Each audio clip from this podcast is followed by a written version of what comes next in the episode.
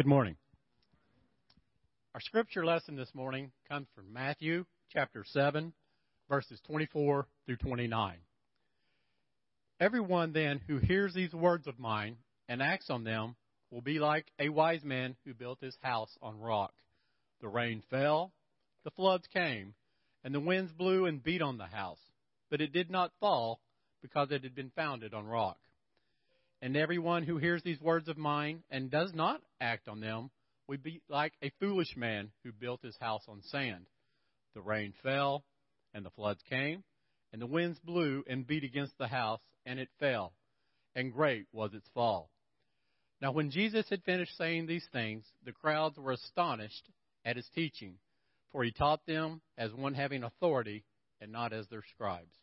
This is the word of God for the people of God. Thanks be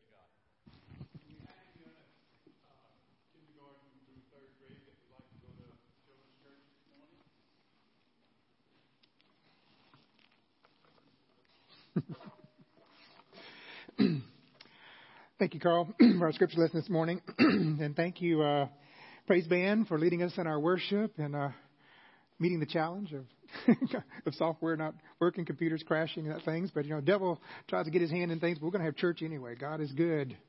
And all the time. God is good. Amen. As we have heard God's word, let's pause now for a moment of prayer and asking God's blessings and enabling us to hear his word. Let's pray. God, we get this place to worship you. This is your word to your people. It is your voice that we seek, your spirit that enables us.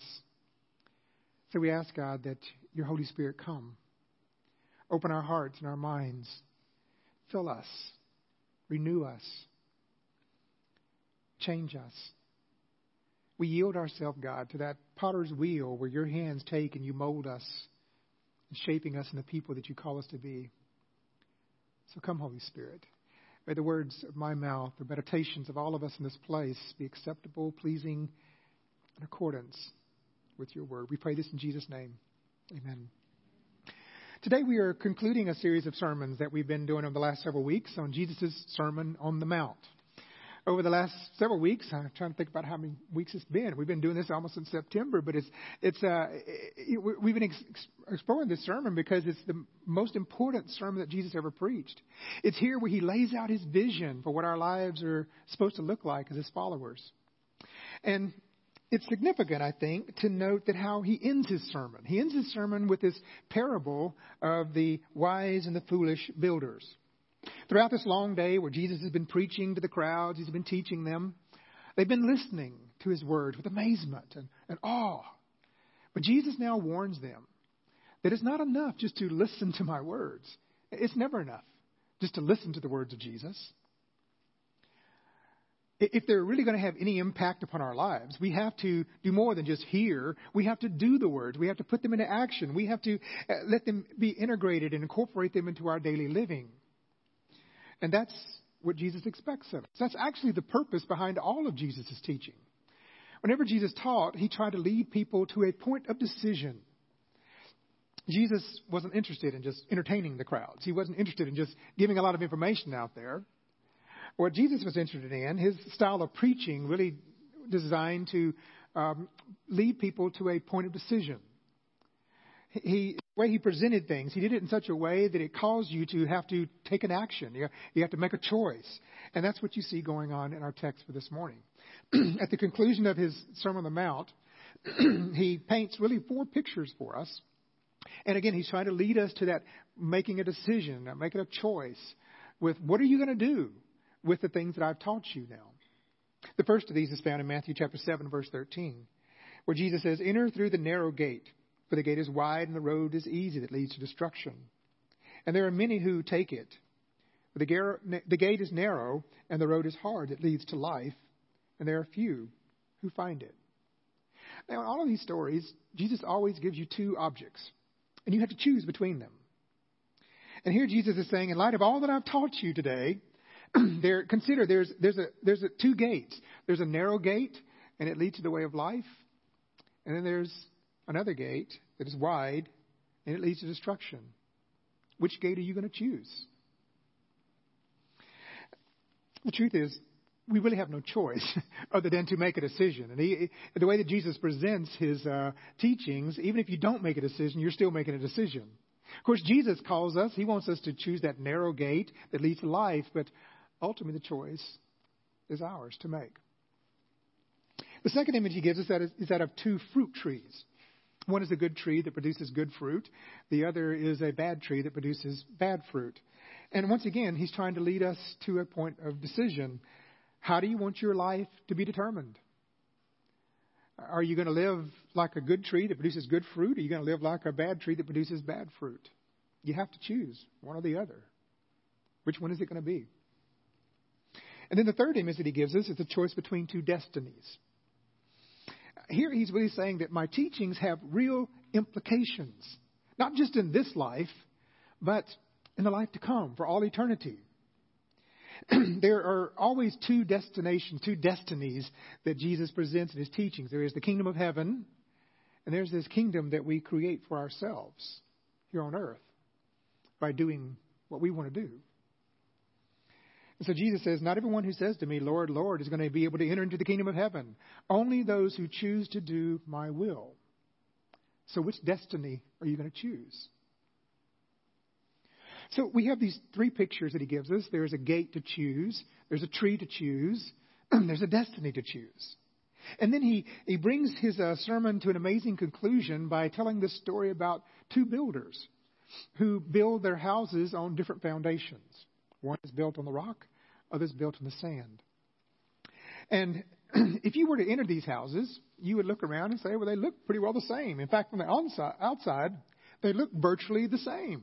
But Jesus says there's a big difference between them. One is built on the foundation of rock, solid rock, and the other is built on the foundation of shifting sands. Now, I don't know a lot about construction, but over the last few years, I have learned a lot about the importance of and the uh, the difference between having a good foundation for your building and uh, not so good foundation for your building. I mean, as a church, we've been dealing with this issue uh, here as it relates to this fellowship hall, this building here. It was not built on a very good foundation, and we've been dealing with the consequences of that ever since. Um, but over the years, I've had the opportunity to, to be a part of building projects in various churches, and I've seen how they built a building from the ground up. And the first thing they do is they clear the property, but then they bring in a lot of dirt and they pack it and they, they try to get the right elevation for that. And, and then they start drilling several holes in the ground. And I was told that these are piers. They can any, be anywhere from uh, 18 to 25 inches in diameter. They can be anywhere from 8 to 25 feet deep. Uh, one builder told me that these are argued to fail which means that they're dug to the point where they hit solid foundation. They can't drill anymore. And, uh, you know, uh, the steel rebar then is all put together and it's stuck down these holes and they pour concrete in. All that's just part of the foundation that they use to to put them the, for these buildings to be erected. I mean, if a building is going to handle all of the the bricks and mortar and steel and all that stuff that goes into a, a building, it's going to have to be built on a solid foundation. And I think most of us get this analogy that Jesus is using here. I mean, even Jesus understood this. After all, he was a stonemason, he was a carpenter. His family was in the, the construction business, probably. And, and the people to whom Jesus was uh, teaching this to, the, those who were gathered around him on that, that uh, day, they understood the significance of having a house built on rock foundation as opposed to sand. I mean, if you were to go to the Holy Land today, and by the way, you do have that opportunity. we're actually taking a trip. We're trying to get a group together, to take a trip in June, and you'll actually get to see the very place where Jesus preached this Sermon on the Mount. So I hope that you can go with us for that. But uh, if you go to the Holy Land today, you will see that the terrain is a mixture of rocky ground and, and uh, sandy ground. I mean, if you live uh, around the Sea of Galilee, then you find that most people have to do a little extra work in order to have a solid foundation there because most of the soil is made up of sand from the surrounding sea. and those who live in the hill country, there's plenty of rocks to build their houses upon there.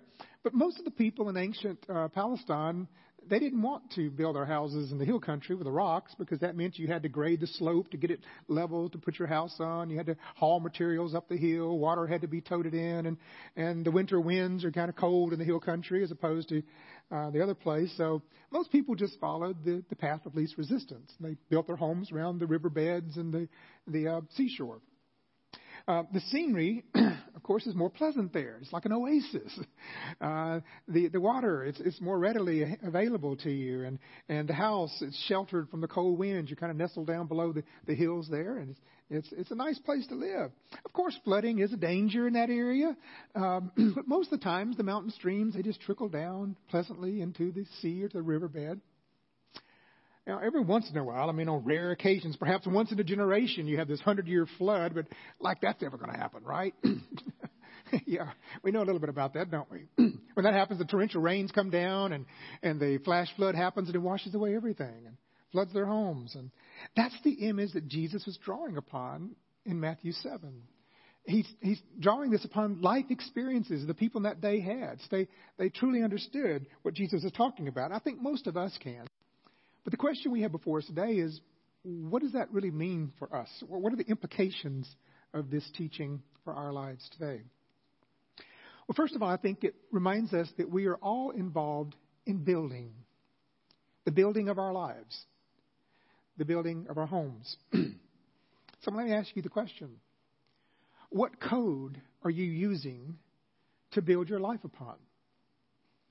If you know anything about building buildings, you know that there are building codes involved. And uh, you know, if you talk about uh, building codes, you ask a certain person who's in construction or anybody who's in architecture, uh, engineering, or anything like that, they'll tell you that building codes are a very complex and confusing uh, body of regulations.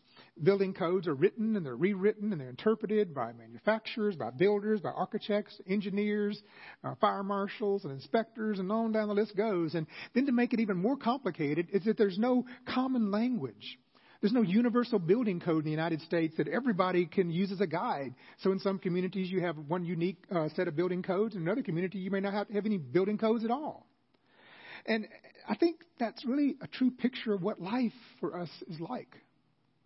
We live, we live in a day when there's so many different codes that you can use to determine how you're going to build your life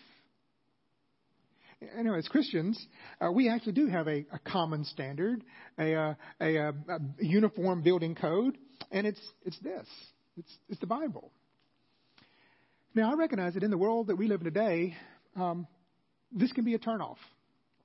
I mean, there's a lot of people who today say that uh, don't use the Bible as your basis for authority because people in today's world don't consider this authoritative anymore. It's just an old book, got a lot of old stories built on myths and legends um, it really has no relevance for our life today. It's got some, you know, ultimate truths in it, but don't base your authority upon this. There are even some well-known preachers today who are no longer quoting from the Bible because they say it's a surefire way to turn the younger generation off because they no longer see it as authoritative. They just see it as an ancient uh, group of set of literatures that really not relevant to our world today. Well, that's the subject for another sermon. but as Christians, we believe that this is the living Word of God to us. We believe that within it is the code that is necessary for what it takes to build our lives upon a solid, sure foundation. And, and I would suggest that if you're looking for the best code to build your life upon, then you start reading in Matthew's Gospel. Start at chapter 5 and read to the end of chapter 7. Because that's where you're going to find this sermon that Jesus preaches called the Sermon on the Mount. Uh, if, you, if you're going to build a home that can withstand the storms, Jesus says you have to build it on a solid foundation. And there are no words that are more solid in which to build our lives upon than these words you find in Jesus' Sermon on the Mount. It's been called a lot of things. It's been called the Christian Magna Charta. It's been called the Christian Manifesto. It's been called God's Design for Life, the Rules for Christian Living. In this sermon, it contains the Beatitudes, the Lord's Prayer, the Golden Rule. It deals with murder, adultery, divorce, oaths, revenge, forgiveness, worry, anxiety. It, gives instructions on prayer, on giving to the poor, on fasting and judging others, and actually saving money. Just listen to this list of everything that is included, just a highlight of the things that are included in this sermon that have uh, been echoing through the centuries of Jesus' teaching. You find in this sermon the words, Blessed are the poor in spirit. You are the salt of the earth. You are the light of the world. Let your yes be yes and your no be no. If someone strikes you on the cheek, turn the other cheek. Love your enemies. Pray for those who persecute you. If you give, do not let your left hand know what your right hand is doing. Our Father, who art in heaven, where your treasure is, there your heart will be also. You cannot serve God and mammon. Seek first the kingdom of God, and all the things that you're looking for will be given to you. Do not worry about tomorrow, for tomorrow will worry for itself. Do not judge, or you too will be judged. Do not throw your pearls before the swine. Ask, and it will be given to you. Seek, and you will find. Do unto others what you would have them do unto you. Enter by the narrow gate. For wide is the gate and broad is the road that leads to destruction. Beware, there are wolves in sheep clothing. By your fruit you will be recognized. Is it any wonder that after Jesus finished preaching that sermon that day, Matthew says the crowd were amazed at his teachings? And it's no coincidence that at the end of his sermon, he says, The wise people build their lives upon the solid rock. The foolish build their houses upon the sand. The truth is, you and I are building our lives every day. Uh, we may try to place responsibility or blame on our external circumstances in our lives that have caused us to be who we are, but the truth is, our, the, the final analysis, we determine who we are going to be, the kind of people we're going to be. Every day, we either are consciously or unconsciously building. We're involved in the building of our lives. So the crucial question that needs to be asked is: Are we building our lives upon these, these uh, the wisdom of Jesus that's taught in this sermon, or are we trying to build our lives in the shifting sands of the values of this world? The wise person, Jesus says, is the one who anchors their life in the Word of God, the rock. Secondly, everyone has to occupy the house that they build. Uh, you know, some property you can lease or you can rent, but not when it comes to your soul.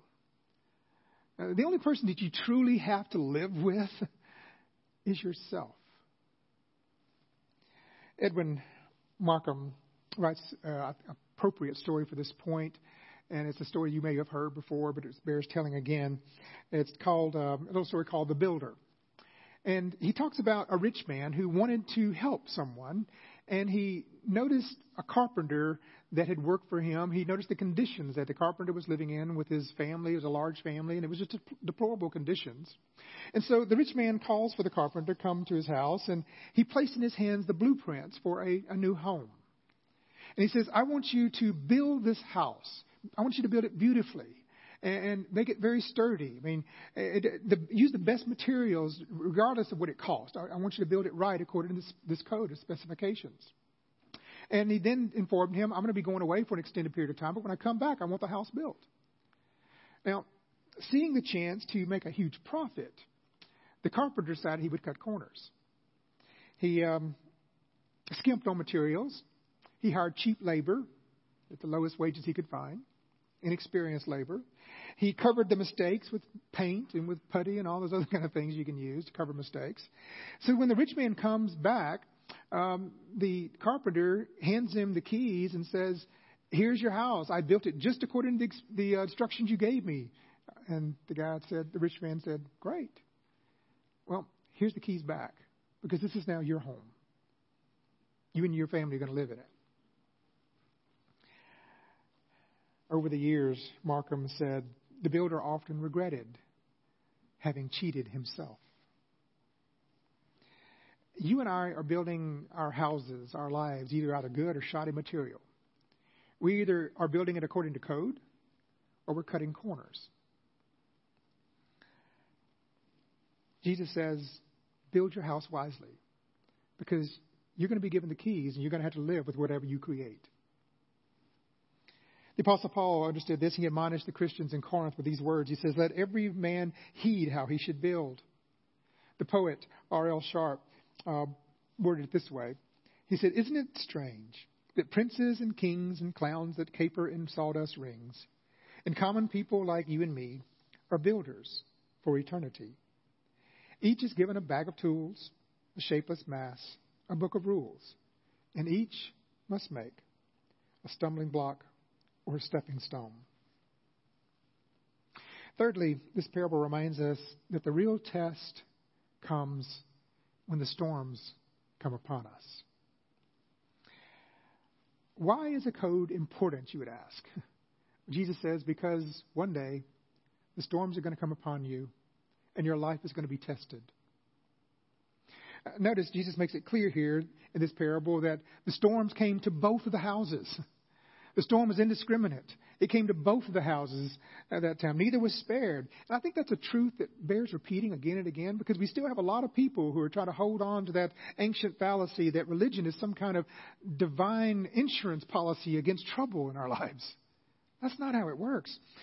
Jesus makes the point the storm came upon both houses. It rains on the just and the unjust, he says. But of course, I don't have to tell you that. I mean, I, the reality of Jesus' teaching is something I think all of us know here because you've experienced those kind of storms. You know what it's like to have the storms of life crash against you and shatter your life. Uh, whether that's something you deal with in the serious of an illness, or the loss of a loved one, or marital problems, or family problems, or uh, troubles at your job, and loss of employment, financial problems. Most of us have been there. We know how devastating, how tragic, and frightening the storms of life can be. If you've never experienced one of those storms in your life, then I sincerely grad- congratulate you, but get ready because it's coming. You will not be spared. No one, good or evil, is spared of the storms of life. In Jesus' story, the storm came, and it beat against both houses. But the results were very different. I, I love to go fishing, and I love to go down the Gulf and fishing around the Gulf. And um, I usually fish around Shell Beach in that area. But when Hurricane Katrina came through, it just devastated a lot of the area where I like to go fishing. And um, so I waited a while to go back fishing. And after they started to kind of rebuild a little bit and opened up, the guides got back in there. I, I took a fishing trip. And, and I, as we were going down, I, I noticed um, one of the houses that I remember uh, being there was still standing, and everything around it was gone. And so I asked the guide, I said, How is it that that house is standing and all the other houses are not? He said, Well, you know, that guy lost his home in the last hurricane. So when he rebuilt, he used plans and he used materials that he was told would withstand a hurricane. He was told that if you build your house according to this code, uh, it'll withstand a hurricane, and it did. Let me ask you the question How is your house weathering the storms of life? Every house is tested. The difference is not determined by the weather, it's determined by the foundation upon which your life is anchored. Now, I've seen a lot of people in the time of crisis um, try to get religion. they start coming back to church, they try to turn back to God, and they try to get religion. But you know, it doesn't work that way. I mean, it's a foolish person who says they can start building, constructing a proper foundation for their life when the storms are hit them and when the floodwaters are rising. When you're in the midst of the storm, it's too late then. The time to build that good foundation is in those calm times, in the ordinary day to day events of life. C.S. Lewis, who was one of the prominent theologians and writers of our lifetime, understood this. He encountered this truth in his book, a grief observed. He tells of a great storm that came to his life when his wife died. He experienced just devastating loneliness to the extent that it almost debilitated him. And it was in the midst of that dark time of grief that C.S. Lewis turned to God and he remembered the things that he had been proclaiming all of his life. He used those inner resources that God had put within him that was equipping him all of his life and he wrote, You never know how much you believe anything until its truth or falsehood becomes a matter of life or death to you. I realized that if my house collapsed with this one mighty blow, it was indeed a house of cards. C.S. Lewis was able to endure that storm in his life because he built his house upon the foundation and the assurance of God's word, his promises. Jesus ends his story by giving us a rather somber warning. He says, There was another house. It was built upon the sand, and it could not withstand the storm. And great was the fall of it. I think this stands as a solemn warning to all those who would laughingly uh, think that they can just live their life any way they want to and there's never going to be a day of accounting. Jesus assures us there will. As we said in this sermon, Jesus' words were meant to confront us, they were meant to challenge us. They were meant to try to force us to ask the question of ourselves what, are we, what am I going to do now with what I have been told by Jesus? What am I going to do with these things that Jesus has said? And so, as we bring the sermon to a close, I want to ask you is your desire to be a more deeply committed Christian? Are you going to take the wisdom that you've listened to in these sermons of Jesus' Sermon on the Mount and use them as the foundation to build your life? Are you going to enter through the narrow gate? Are you going to still keep traveling that broad road that leads to destruction? Will your life be like a tree that produces good fruit, or will it be like a tree that produces bad fruit? Which destiny will you choose? The kingdom of heaven? Or is it simply a culmination of what you can accumulate here on this earth? Are you going to build your house on the rock or on the shifting sands? In the tradition of Jesus' teachings, the choice is now up to us. Let's pray. You know, God, we hear these words and they're hard for us to hear. But I think they're so much harder to put into practice. And we confess today, God, that as we listen to your teachings, we realize that we have fallen short. Uh, we don't always live in the way you teach us to. In fact, it's impossible for us to live this way consistently every day, God. We have our good moments, and you know, we have lots of bad moments, and we're sorry for that, Lord. But we claim your promise this day that this is not something we do on our own. It is the work of your Holy Spirit and your grace within us. So, God, forgive us. Cleanse us by your grace. Anoint us, empower us with your Holy Spirit that we can leave this place living as you call us to be, fulfilling your vision that we might be a light to this world for you. May it be so, God. We pray this in Jesus' name. Amen.